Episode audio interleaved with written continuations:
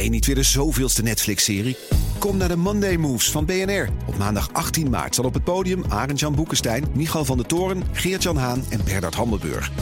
Ze hebben het over geopolitiek. Het is oorlog. Moeten we vechten, vluchten of bevriezen? Onder leiding van mij, Art Rooijakkers. 18 maart dus in het De La Mar Theater in Amsterdam. Check bnr.nl slash mondaymoves. De column van Marianne Zwagerman. Taal staat nooit stil. Dus stuurt Van Dalen met regelmaat een persbericht uit met nieuwe woorden die zijn opgenomen in de dikke. Factcheck, nepnieuws en bullshit detector staan in het meest verse lijstje van nieuwkomers.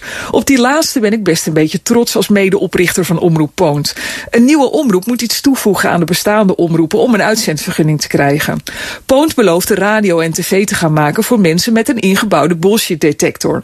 Of dat gelukt is, laat ik maar even buiten beschouwing. Maar het woord heeft in elk geval een vlucht genomen en bestaat nu ook officieel. Ik wilde eigenlijk zeggen, bestaat nu ook echt. Maar daar komen we op een lastig thema. Wanneer is iets echt en wanneer nep? Van Dalen beschrijft het nieuw opgenomen nepnieuws als volgt. Veelal suggestief nieuws dat niet berust op feiten, maar ontsproten is aan iemands fantasie. Met name bedoeld om de publieke opinie te beïnvloeden. Maar dat soort nieuws lees, hoor en zie ik dagelijks in alle media. Van lafjes overgetikte persberichten tot elkaar napratende journalisten die de oorspronkelijke bron niet even bellen of nazoeken. Of dat media steeds doen alsof Jesse Klaver de winnaar van de verkiezingen is, terwijl hij net zo weinig zetels heeft als de SP.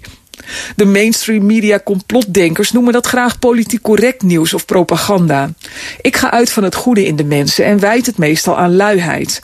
Bovendien is waarheid een rekbaar begrip.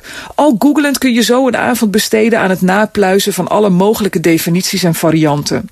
Je belandt al snel in filosofische en religieuze bespiegelingen. Je zag het in de verkiezingscampagne, waar tijdens de debatten live factchecks werden gedaan door verschillende partijen. De uitkomst was niet altijd gelijk.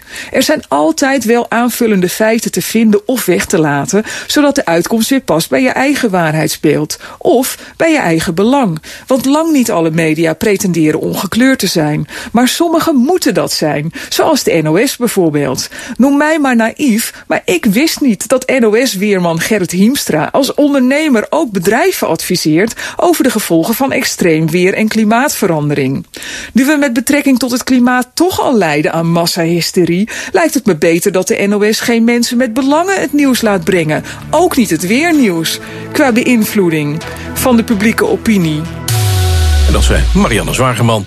En uh, u kunt er uiteraard terugluisteren op onze website bnr.nl en op de BNR-app. Je hebt aardig wat vermogen opgebouwd. En daar zit je dan, met je ton op de bank. Wel een beetje saai, hè? Wil jij, als belegger, onderdeel zijn van het verleden of van de toekomst? Bridgefund is een slimme fintech die een brug slaat tussen de financiële behoeften van ondernemers en van beleggers. Dus wie belegt bij Bridgefund krijgt niet alleen een mooie vaste rente, maar brengt ook ondernemers in beweging. Echt waar. Met die ton kan je zoveel betere dingen doen. Bridgefund.